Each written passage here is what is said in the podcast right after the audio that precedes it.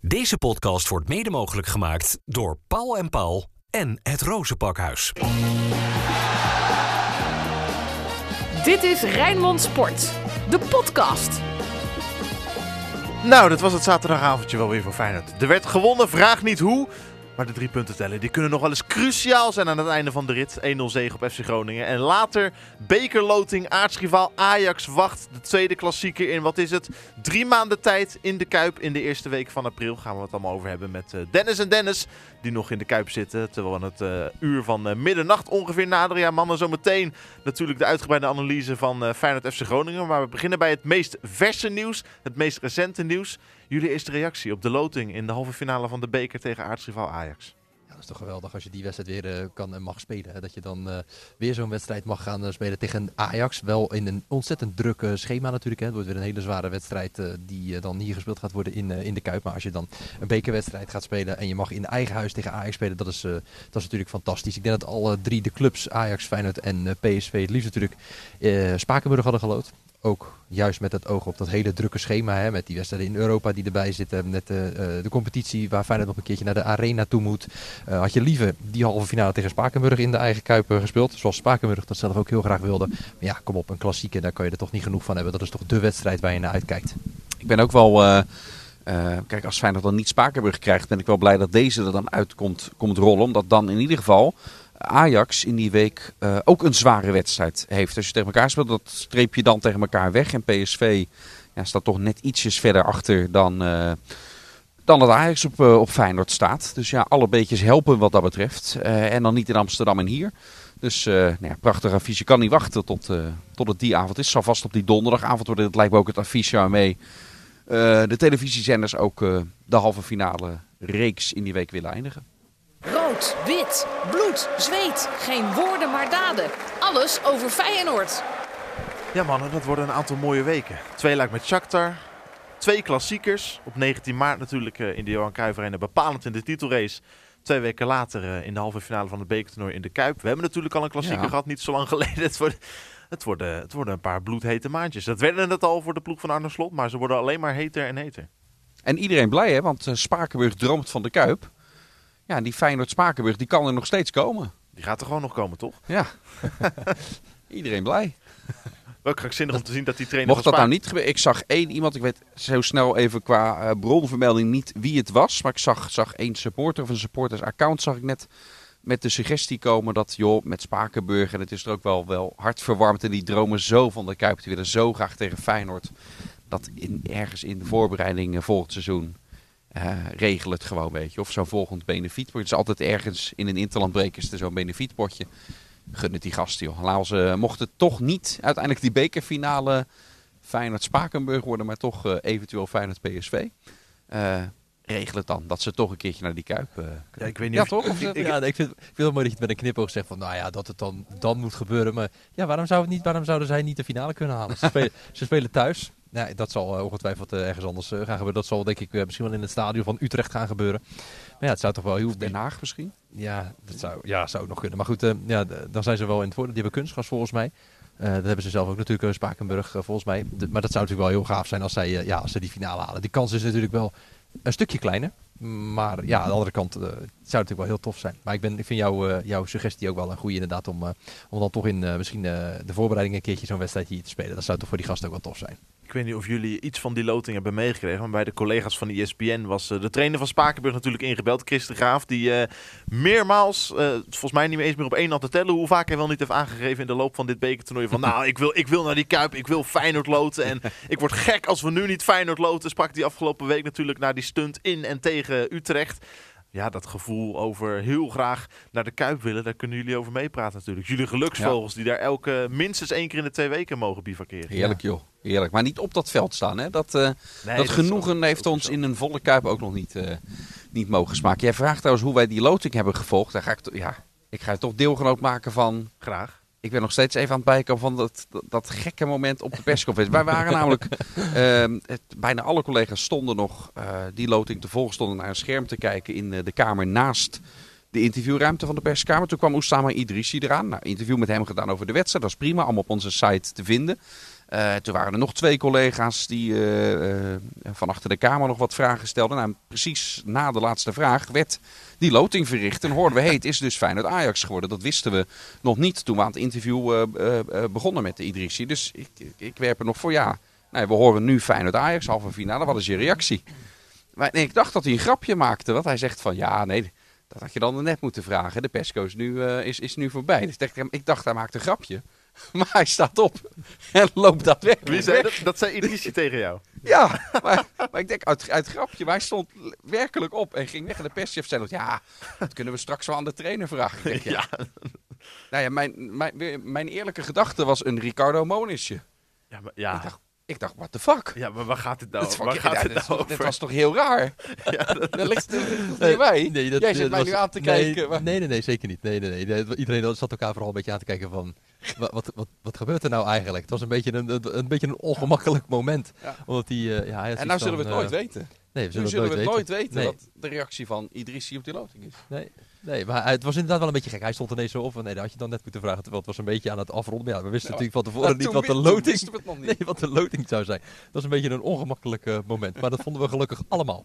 Maar ook wel weer grappig. Ja, ook wel weer grappig. Over gekke reacties gesproken, mannen. Dennis, jij vroeg aan Arne Slot natuurlijk eh, de trainer dan, de- je was er toch, vroeg je de trainer maar om een eerste reactie op de loting van Feyenoord tegen Ajax. En die ging daarna gewoon een minuut langer verhaal houden over, dat was die blijkbaar, eh, moest hij blijkbaar nog even kwijt, over dat Feyenoord weer drie, wedst- drie wedstrijden in zeven dagen tijd had gespeeld. En dat dat, dat misschien wel een grote reden is, of waarschijnlijk de grootste reden van het mindere optreden tegen Groningen. En toen na een minuut begon hij ongeveer, maar om terug te komen bij jouw vraag, dat vond ik ook een... Ja, hij, begon, hij begon het altijd met- door, door te zeggen, goed dat je daar, daar nog naar vraagt. Ja, Maar dat, dat- ik moet zeggen, dat thema had ik eh, vrijdag op de persco voor deze wedstrijd al aangestippeld. Toen zag ik ook dat schema. Er staat nu maar twee dagen tussen. Het nu eh, voor het eerst, en dit is wel een Ruud van Os stokpaardje, eh, weet ik, die zegt: Nee, je hebt niet drie wedstrijden in een week. Het is niet drie wedstrijden in een week. Het is drie wedstrijden in acht dagen. Ja, maar deze keer had Feyenoord letterlijk drie wedstrijden in een week natuurlijk in, in zeven dagen tijd. Ja. Dus vandaar dat ik de vrijdag al naar had, had gevraagd. Maar nu,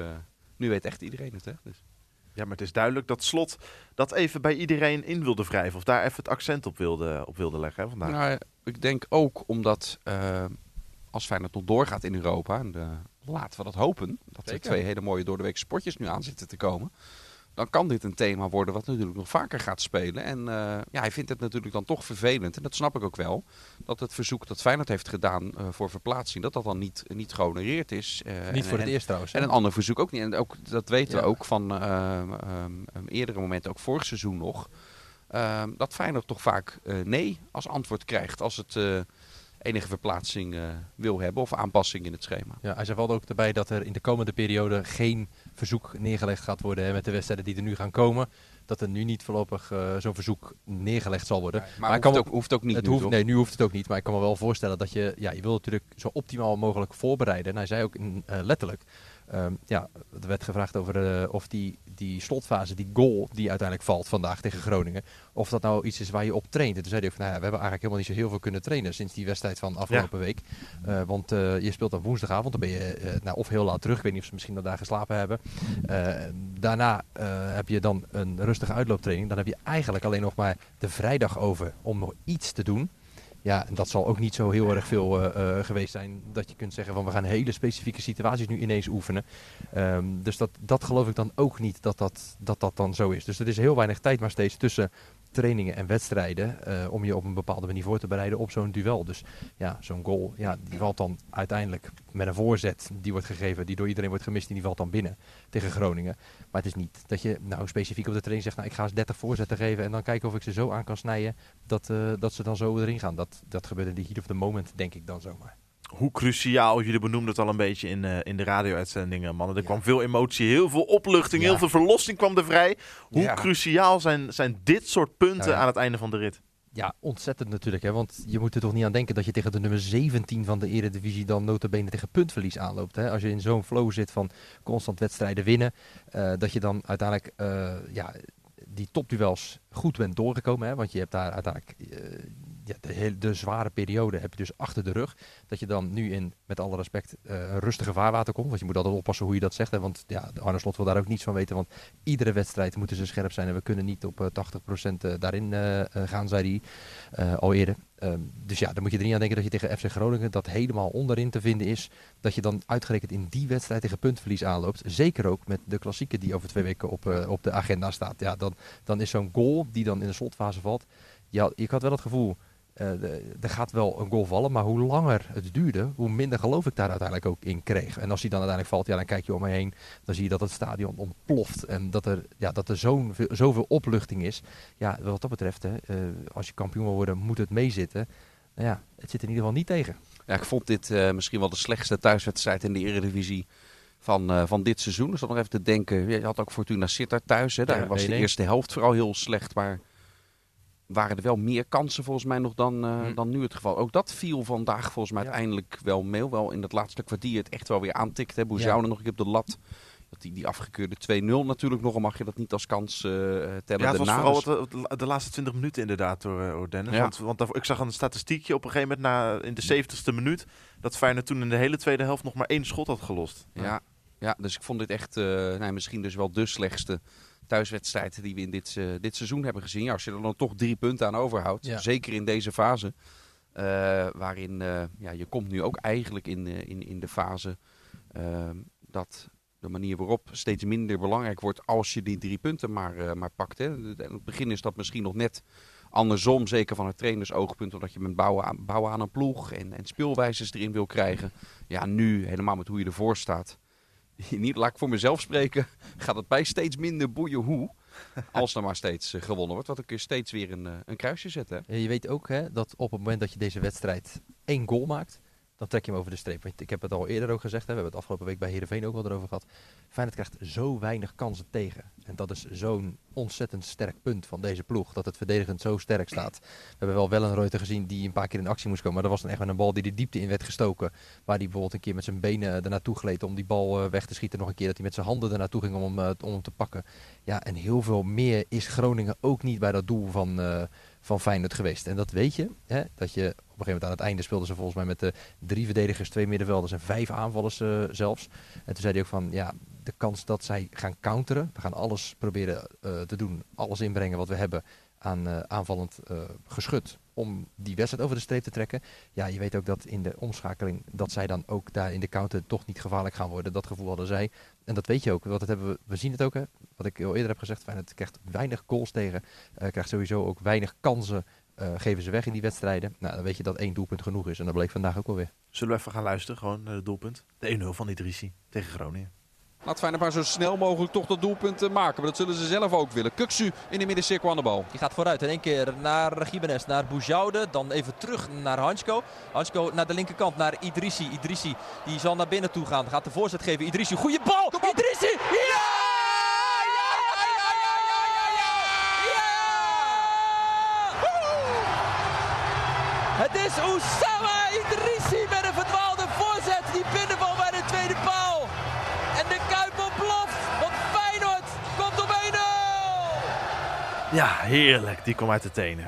Wat zei Slot nou op de persconferentie ook? Dat hij even met Idrissi had gesproken. En dat Idrissi had, eh, tegen hem had gezegd van... Nou, Ja. trainer, ik had het wel begrepen als je me vandaag gewisseld had. Maar het is maar goed dat je dat niet gedaan hebt. Ja, er mislukte heel veel acties. Ik moet wel zeggen, de meeste dreiging kwam dan nog wel van, eh, van hem vandaan. Want hij bleef het wel proberen. En, en, en daarin moest ik, eh, die haalde wel een, wel een hoger niveau in het algemeen hoor, in het kampioenschap. Maar moest ik een beetje denken aan, aan Elia. Die had dat namelijk week in, week uit in het kampioenschap, maar ook het seizoen daarvoor. Het maakt niet uit, al mislukte er acht acties. Dan ging hij toch die negende ook weer maken. En dat was dan weer een beslissende assist. Die had natuurlijk echt een geweldig rendement in, eh, in dat jaar. Maar vandaag, eh, hij bleef het wel proberen, ook als het publiek ging morren. En daar moet je wel stevig voor in de schoenen staan eh, ook hoor. Dus wat dat betreft toch, nou, toch lof voor Idrissi. Want hij is uiteindelijk vandaag de man die dan toch zorgt dat je niet één punt pakt, maar drie. Die andere man op die andere flank, Ali Reza Jaanbaks heb ik het over. Speelde eh, ook alles behalve zijn beste wedstrijd. Wel betrokken bij eh, een van de belangrijkste momenten van eh, de wedstrijd. Die rode kaart voor Isaac Mata van FC Groningen. Nou ja, we hebben Ja. inmiddels allemaal gezien wat er is gebeurd. Die Mata schiet de bal terwijl die nog binnen de lijnen is tegen Jaanbaks aan. Best wel hard ook. Krijgt daarvoor zijn tweede gele kaart en dus rood van de, De veelbesproken, scheidsrechter Joey Coy. Hoe kijken jullie naar dat moment? In eerste instantie tijdens de wedstrijd dacht ik meteen, en dat was ook in ons commentaar, van ja, dit, dit is eh, terecht. En toen zag ik het even vlug terug, van ja, hij schiet hem bewust in zijn in zijn kruis. Hè. Ik, dacht eerst er is al gefloten voor een vrije trap of die bal is over de zijlijn geweest. Mijn twijfel is later nu wel, eh, wel gegroeid. Ik denk nog steeds, hij schiet hem bewust tegen hem aan. Hij kan hem ook andere kanten op schieten, die bal. Maar als er nog niet gefloten is en als die bal nog niet over de zijlijn is geweest, ja, dan is het volgens mij in principe niet verboden om hem tegen een tegenstander aan eh, te schieten. Dus Nee. ja, ik kan me de, ehm, de woede en het onbegrip bij FC Groningen, het kamp van FC Groningen, kan ik me goed voorstellen. Eh, dat gezegd hebbende, hoor ik wel, eh, hoor, of hoor ik juist niet mensen nog terugkomen op die eerste gele kaart. Want deze gele kaart hoeft helemaal niet relevant te zijn. Als die vanwege dat verschrikkelijke tijdrekken in de Zo. eerste helft niet al een keertje geel heeft gekregen natuurlijk. Hè? Want dat was ook een actie die helemaal nergens op sloeg. Als hij dat niet doet, dan heeft die tweede ook nooit de consequenties als die hem eh, heeft. Dus daar zou ik wat meer graag het licht ook op Ja, willen, willen, willen schijnen. Ja, toch is het ook niet iets waar de VAR dan aan kan komen. hè, Want de scheidsrechter kan dan bij wijze van spreken wel wachten. Maar die gaat dan uiteindelijk niet over of het wel of geen gele kaart is. Dan moet het een ja, wel of geen rode kaart juist Ja. eh, zijn. Dat is sowieso niet. Maar hij stond dan gelijk wel met die gele kaart in de lucht. Nou, Ja. denk ik dan bij mezelf, wacht dan heel even. Praat desnoods even met de grensrechter die daar dan bij staat. Dan kun je altijd nog tot een beslissing komen. Want nu geef je dus direct gelijk eh, zo'n gele kaart. Wat dus zijn tweede was. Wat dus een rode kaart oplevert. En of hij het nou wel of niet bewust doet. eh, ja, als hij het bewust doet, is het niet sportief. Aan de andere kant, ja, je mag hem tegen iemand aanschieten. Dat mag als ik een actie maak, mag ik hem ook tegen iemand aanschieten in het 16 meter gebied of wat dan ook. Ja, het punt is, kijk, hij, eh, Ali Reza ligt natuurlijk Nee, al eens, daar ben op, ik met de, je op- eens. op de Tuurlijk. grond. En hij, hij mikt hem. Ja, is iets bewust of onbewust? Dat blijft natuurlijk altijd heel erg lastig om in ons hoofd te kijken. Knalt hij hem nou echt bewust van zo dichtbij hard tegen zijn kruis aan? Want dat is natuurlijk Ja. wel een super onsportieve actie. Ik heb nog steeds de indruk dat het zo... Was, was het ook in een wedstrijd van Feyenoord dat iemand op de grond lag dat ook zo'n bal hard tegen hem aan werd Ja. Was het Wiever niet? Die op de grond lag toen? Ja, volgens mij wel. Ja. En dat is wel, dat is wel geel. Ja. Alleen eh, ja, als die bal nog niet uit is geweest. Dus je, je moet het er nu over hebben. Is het nou bewust of onbewust? Wetende dat Ja. een VAR zich hier uiteindelijk niet over mag buigen. Ja. ja, het is een lastige, lastige discussie. Aan de andere kant, als je een gele kaart al hebt, is het sowieso niet slim om te zorgen. Of niet slim als je eh, jezelf in zo'n situatie manoeuvreert. Dan moet je altijd proberen weg te blijven. Zeker als je dus met Groningen hier in de Kuip speelt en je ja, al die spelers nodig hebt eh, om eh, een resultaat te halen. Maar ja, aan de andere kant, weet je, hij kreeg, eh, hij kreeg, hij kreeg rood. Groningen moest verder met 10 en Feyenoord wint met 1-0. Ja, wat dat betreft eh, van onze kant geen klagen natuurlijk. In hoeverre heeft die rode kaart nou echt invloed gehad op het resultaat, denken jullie? In acht nemende dat Arne Ja. Slot een trainer is die sowieso vol op de aanval wisselt. Die al deze spelers waarschijnlijk ook in had gebracht tegen 11 man. Ehm, had dat veel verschil gemaakt in de slotfase? Ja, dat weet je nooit. Soms wordt het alleen maar nog lastiger als je eh, tegen tien man komt eh, te staan. En ja, in principe veranderde er niet zo gek veel aan het spelbeeld. En ook niet aan hoe Groningen stond. Want ze hadden maar één pionnetje voorin staan op de snelle counter met Elvis Manu. Die werd er afgehaald, kwam een verdediger erbij. En er stond helemaal niemand meer voorin. Dus effectief had Feyenoord nog steeds dezelfde muur die het, eh, die het moest slechten. Dus ja, in hoeverre dit nou echt dat het beslissende moment was dat Groningen met 10 man kwam te staan. Dat vind ik te makkelijk, omdat eh, anders had Feyenoord misschien alsnog ook die 1-0 gehad. Zul- Zullen we nooit weten. Dus een beetje een zinloze discussie. In hoeverre vinden jullie nou dat eh, Arne Slot kreeg die vragen ook ongelooflijk op zich afgevuurd, moest zich weer eh, kranen gaan weren. Maar in hoeverre vinden jullie nou dat die scheidsrechtersdiscussie, welke kant begint hij nou op te slaan? Begint hij de kant op te slaan van, ja, Feyenoord heeft er nu toch wel verrassend vaak mee? Of overweegt bij jullie toch nog het gevoel van, nou, we hebben hem eerder dit, dit seizoen ook vaak tegen gehad? Of zit hij nu ergens in Ja. het midden? Nou, ik denk uiteindelijk dat er momenten in zo'n seizoen zijn dat het tegen zit. En ik denk dat er seizoen, momenten in een seizoen zijn dat het mee zit. Ja, en in, eh, afgelopen woensdag was het in die eh, bekerwedstrijd tegen Heerenveen. Ja, daar wordt er geen strafschop gegeven eh, aan Heerenveen met dat eh, duel met Cassanvillo. Vond Ja, Valentijn vandaag- Driessen dat een strafschop trouwens? Die zat lekker eventjes te zagen tijdens de persconferentie daarover. Maar goed, ja, als je er vandaag kijkt inderdaad met, die, ja, met de scheidsrechter van vandaag, Joey Coy. Waar ik sowieso niet echt een hele hoge pet van op heb. Ehm, maar als je dan vandaag ook weer ziet, weet je wel, met, met die gele kaartsituatie die hij dan uiteindelijk eh, snel geeft. eh, dat tijdrekken, 100%, dat het was al veel te lang aan de gang dat hij al eh, veel vaker moeten doen. Maar met die tweede situatie, nou oké, daar kan je dan over discussiëren. Maar ik denk ook dat je, ja, wat, ik zeg, ik denk dat het soms in zo'n seizoen zit het, de ene keer zit het mee en de andere keer dan, dan zit het weer wat tegen. Ik denk dat, ja, ik zit wat dat betreft een beetje in het midden. Ik vind dat het allemaal erg opgeblazen wordt hoor. Met, met hoeveel, ja, hoeveel cruciale momenten er zijn. En dat vind ik van beide kanten.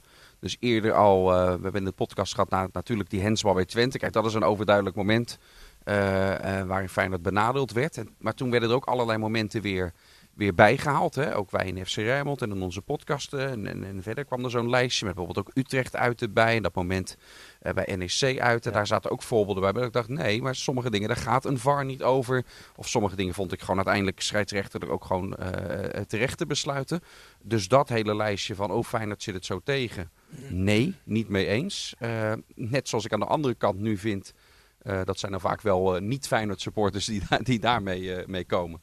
Eh die zeggen, ja, het zit Feyenoord dat hele seizoen. Ze hebben die scheidsrechter steeds zo mee. Hè. Dan wordt bijvoorbeeld die rode kaart van PSV erbij gehaald. Dit moment erbij gehaald. Het strafschopmoment tegen Herenveen inderdaad. Ik, ja, maar heel veel van die momenten waren uiteindelijk ook te billijken. Dus, dus al met al, ja, Twente uit was een, was een, grote, een, een grote dwaling die erbij zat. En voor de rest, ja, heel veel van die momenten, en daar zal ik me misschien niet populair mee maken.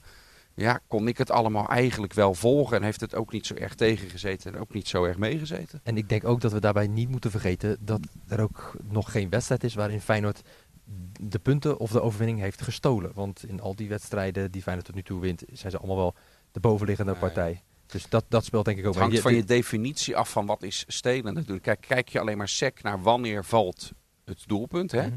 En leg je daar een stempel van, van geluk op, dan kun je zeggen ja, als je zo laat tegen AZ, tegen PSV Mhm. eh, vandaag, als je zo laat je goals nog maakt en aan je punten komt, dan stil je dus wat weg, want anders was het puntenverlies geweest. Of kijk je naar het wedstrijdbeeld Precies dat. van al die wedstrijden Dat. apart en dan zijn er inderdaad eh, weinig wedstrijden geweest. Naar RKC uitschiet me meteen te binnen dat ik het erg eh, karig ook, ook vond en, en, en deze. Waarbij je dus nog tegen meer puntenverlies had kunnen aanlopen. Maar Maar wel, waar wel gezegd moet worden dat Groningen echt nou, eigenlijk geen kans heeft gehad. En Feyenoord wel meerdere kansen heeft gehad, ook in deze wedstrijd. Dus dat hij dan uiteindelijk alsnog over de streep wordt getrokken. Het duurt eventjes voordat die goal valt. Maar is dan ook niet terecht, omdat je gewoon wel de betere partij bent. Ja, maar dat is Feyenoord altijd, toch? Bijna, bijna elk zo zeker hier in de Kuip. Dat Feyenoord wel meer kansen dan de tegenstander Ja. heeft. Maar als je dan wint, dan is het dan toch niet Ja. onterecht. De Feyenoorder van de week. Nou, man of the match vandaag tegen FC Groningen. Neem afgelopen woensdag tegen Heerenveen erbij. Maakt me allemaal niet uit. Helemaal voor vrije eigen invulling, mannen. De Feyenoorder van de week. Zal ik een keer beginnen? Ja, doe maar. Kan ik nog even denken. Ik ga dan een- laat ik dan een keertje voor de keeper gaan. Die eh, vandaag eh de Ja, nul dat heeft, wilde ik eh, afgelopen woensdag al. Maar toen, toen, eh Ja, toen koos je voor het, Arne Slot. Maar nu ga Ja, je... je, je begon zelfs dreigappjes te sturen dat ik dacht, nou laat ik voor Jesse Ja, dan maar ja. een keertje Hebben die keuze maken voordat hij dadelijk echt ineens in de straat staat. Nee, hij heeft, eh, ja, het was hem nog niet gelukt om in de Eredivisie de nul te houden. Hij kreeg in vierde wel eens eh, hiervoor zes doelpunten tegen. Nou, vandaag wel. Hij heeft niet mega veel te doen gehad. Maar de dingen die hij deed, die, die deed hij dan wel goed, vond ik. Dus eh, ik ga dan een keertje voor eh, Timo Welleroyte. Nou, mooi man. Staat genoteerd. De FC Groningen watcher die app me net, die zegt je moet even Joey Coy als Feyenoord. Feyenoord van de week. Echt waar? Nee, is helemaal niet waar dit. Jammer. Maar Deze podcast is niet was- live, hè Jesse? Het was leuk, het was leuk geweest als het wel, eh, wel waar was. Ja. Ja, ja, wie zal ik het eens uitlichten? Dan, dan, dan, dan Idrissi Hart. Terwijl, ja, dat, daar was het ook niet goed genoeg voor. Dat, dat kan niet. Eh, Hansko was een paar keer ook gevaarlijk in de aanval. Misschien Ja. ik, ik geef wel een voorzetje. Ja, ik vond in. Simanski goed invallen. Ja, maar ook dan Feyenoorder van de week te maken. Misschien wel steunbetuiging omdat Willem van Hanegem, eh, die, ik- die ik hoog heb zitten eh, met zijn voetbalkennis. Maar wat hij heeft over Simanski gezegd dat hij hem eh, nou, dat hij eigenlijk niet zo'n bijzondere speler vindt. En zelfs al zou hij maar 4 miljoen kosten in plaats van 10, dan zou hij nog twijfelen of Feyenoord moet halen. Als, als het 4 miljoen zou zijn, Mhm. zonder enige twijfel, dan had ik meteen halen. Zou ik, eh, zou ik zeggen. Nou, ik, weet je wat, ik kies dan gewoon Simanski. Want ik, vind het, ik blijf dat gewoon een enorme klasbak vinden. En eh Feyenoord mag heel erg blij zijn dat deze jongen überhaupt voor Feyenoord speelt. Want als, en die situatie is heel triest. Ehm, in, eh, in Oekraïne en, eh, en Rusland natuurlijk. Hè. Eh, als dat niet zo was geweest, had hij nooit voor Feyenoord kunnen spelen met zijn marktwaarde. Ja, als je als naar je zo'n helpen om te zeggen van dat de afgelopen woensdag nog een wedstrijd is gespeeld. Dus die had je ook nog mee kunnen nemen bij Ja. Feyenoord van de week natuurlijk. Maar goed. Je hebt al Eh, gekozen. ik- nee, je hebt al gekozen. Je staat er moet, vast. je moet vooruitkijken in staat het vast. leven. En niet Eh, te veel terugkijken, maar ook Oh, niet te mooi. weinig Ja. terugkijken. Moet ik je microfoon er weer Want uittrekken? dan leer je niet van je, van je fout uit het verleden. Nee, dit zijn verstandige teksten, Dennis Kamer. Helemaal niet de telefoon eruit trekken. Dat zijn zo, zwaar keer verstandige Dit, is teksten. trouwens Ja. serie- dit zijn serieus levenswijsheden. Maar jij neemt het weer niet serieus. Een gemiste kans voor jou. Zo is het. Nee, maar man, het is wel... Wat gaan we eh, doen, Jesse? Even weer op de serieuze noot. Het is wel voor Feyenoord een enorme winst dat eh, Sebastian Simanski komende weken weer inzetbaar is. En weer naar 90 minuten fitheid toe gaat werken. Want dan, zei Arne Slot ook op de persconferentie, is het een ABC'tje dat hij gewoon weer op 10 gaat spelen. ja, maar dat, je zag hem ook, hè, ehm, hoewel hij gaf de, in diezelfde ook aan dat hij in de kleine ruimte best nog wel eens wat beter nog, dat daar echt wel groei nog in zit voor hem. Eh, ruimte om, eh, om te groeien. Maar als je gaat kijken, hè, vandaag er was best wel wat dreiging kwam er van hem eh, vandaan. Een aantal goede acties. Dus ja, geweldig linkerbeen heeft hij natuurlijk ook. Dus wat dat betreft is het alleen maar fijn dat hij weer, hij weer op de weg terug is. Want ja, hij is er nog niet. Hè. Zal nog best wel eventjes duren voordat hij eh, 90 minuten meer kan gaan maken. Maar als hij dadelijk weer helemaal fit is, ja, dan is het een ABC'tje dat hij weer gaat spelen. Ook omdat ja, Dilrosun op die plek, dat zijn slot letterlijk, zich niet gelukkig voelt op Nee. dit moment op die teampositie. Ja, en dan, ja, dan kan ik me voorstellen dat als dadelijk Simanski eh, weer terug is, die zich daar wel heel comfortabel voelt, ja, dat dat dan eh, een ABC'tje inderdaad is. Glazen bolletje? Wel ja, joh. Ja, joh. De glazen bol. Shakhtar Donetsk tegen Feyenoord, eh, mannen. We gaan eh, beginnen. Welke club, Jesse? Shakhtar Donetsk. Zei ik dat niet goed? nou ja. Kijk maar, joh. In Warschau, dat dan weer wel. Niet in Donetsk natuurlijk, spelen ze al een aantal jaren niet meer. Helaas door zeer, eh, zeer, zeer trieste omstandigheden. Daar gaan we het nu niet over hebben. Wel over die wedstrijd in Warschau, waar jullie eh, naartoe gaan reizen om verslag te doen van die wedstrijd. Uiteraard, zoals eh, bij iedere wedstrijd. Wat denken we ervan? 1-1. En de goal van Feyenoord eh, wordt gemaakt door Orkun Kuksu. En dit is ook gebaseerd op het, eh, op het verleden ook. Feyenoord is een paar keer uh, Zorya Luhansk eh, gehad in eh, de uitwedstrijden. Dat Feyenoord het, eh, het lastig had. Nou, Shakhtar Donetsk uit in die Champions League campagne moeten we het maar niet meer over. Ja, dat, ik vind- wil het wel hebben over die openingsgoal die Feyenoord daar, eh, daar maakte. Dat was allemaal leuk, maar uiteindelijk kantelde het daarna weer. Dit is gewoon... eh, ja, gewoon ook een goede ploeg. Hè? Er, er zitten geen slechte ploegen meer in, in, de, in de Europa League in, eh, in deze fase. Ik vind, het valt me wel op. Maar dat kan ook zijn in de contraien waar ik me in bevind. Dat er wel nou, toch makkelijk over wordt, wordt gepraat. Van, oh, dit is de meest gunstige loting. En zelfs een fijne loting. En er wordt al gespeculeerd over een ronde hierna. Waarin dan toch een Arsenal, een Juve of een United komt. Ik denk, nou, dat... eh, zo makkelijk denk ik er zeker niet, eh, niet over, over deze tegenstander. Ehm, ik ga dan voor 0-1. En dan ga ik voor de man die eh, weet hoe het is om in die Europa League doelpunten te maken. Dat is eh, Santiago Jiménez. Die heeft er natuurlijk al eh, vier in liggen. In eh, zes duels in de Europa League. Dus eh, dan ga ik voor 0-1 Santi Jiménez. Met de enige treffer. We gaan er woensdag lekker heen, Jesse. Met z'n Nee, twee- wij, wij niet, met Den- Dennis en ik bedoel ik. met ja, nee, wrijf maar in. Met z'n tweetjes, eh, gezellig, saampjes. Ja, ja we zeker. gaan regelmatig vanuit Rijnmond gaan we natuurlijk met, eh, met nog een man meer. Eh, Frank Stout is dat in de praktijk heel vaak. hè, die dan eh, die supportersverhalen optikt en, en, en filmt. Zoals alleen Frank dat ook, eh, ook kan. Altijd, altijd Ja. genieten Frank tussen het legioen. Maar ja, we weten het. Geen uitvins welkom bij deze wedstrijd. Zullen er ook niet al te veel gaan. Dan heb ik er toch wel weer... Er zullen er ook wel weer tientallen zijn die wel gaan. Dus daar gaan we ook naar op zoek daar in Warschau. Maar ja, het zal niet zo zijn zoals eh, eh, we wel eens in Manchester hebben meegemaakt. Of eh, in die campagne vorig jaar in Praag. Dat op elke hoek dat je een Feyenoord er steeds tegenkomt. Dus we gaan, we gaan dit potje met z'n tweetjes om dan hopelijk de volgende, dat dan weer wel. Ja, wel ook, eh, ook heel veel meer sfeer eh, los van de wedstrijd eh, op te tekenen. Ja, waar ook wel weer sancties zijn hè, bij die thuiswedstrijd. Helaas. Ja, nee, ik bedoel de eerstvolgende uitwedstrijd Ah, natuurlijk. zo, Dat, ja. dat we dan als Rijnmond zijn ook weer nog meer uit kunnen pakken Ja. dan, dan bij deze. Dus nog meer focus op het sportieve. De komende week rondom eh, van een hele belangrijke wedstrijd. Ja, en ze hebben, al, ze hebben heel weinig gespeeld ook hè, bij eh eh, Shakhtar. Klopt. Ja, ja dus eh, ik ben wel benieuwd hoe dat zich ook eh, ja, eh, gaat eh, uit Nou, daar- in die wedstrijd daar, tegen, eh, tegen Feyenoord. Daar kan Feyenoord niet over klagen, te weinig gespeeld. Nee, Feyenoord speelt eh, ja, heel veel wedstrijden. Ja, maar bij Shakhtar, ja, dat kan best wel eens eh, mee gaan spelen. Hè? Het gebrek aan ritme natuurlijk. Hè? Want ja, dat is echt wel iets. eh, echt, eh, ze hebben volgens mij onlangs een wedstrijd gespeeld. Maar daarvoor eh, ja, de competitie al maanden sowieso niet. Dus, November, eh, ja. ja. november inderdaad. Hè? Ja, dus eh, dat kan zeker nog wel eens mee gaan spelen hoor. Hey mannen, Ben heel we, benieuwd. we zitten ongeveer op het half uur alweer. Het is middernacht geweest. We gaan lekker een eind aan breien. Komende woensdag Yes. gaan jullie lekker naar eh, Warschau. Maandag nog even een van jullie wat verstandige dingen roepen in de FC Rijnmond, neem ik aan. Ja, dat weet ik niet of dat gaat gebeuren. Maar Dennis Kranenburg zit aan tafel. Nou, ik moet eerlijk zeggen, ik weet ook niet of dat dan gaat gebeuren. Want Ruud van Os zit namelijk Oh, nee, aan, nee, aan dan, tafel. Oh, ja, hou dan maar dus op. ik zou, knip dit er maar even uit. Ja.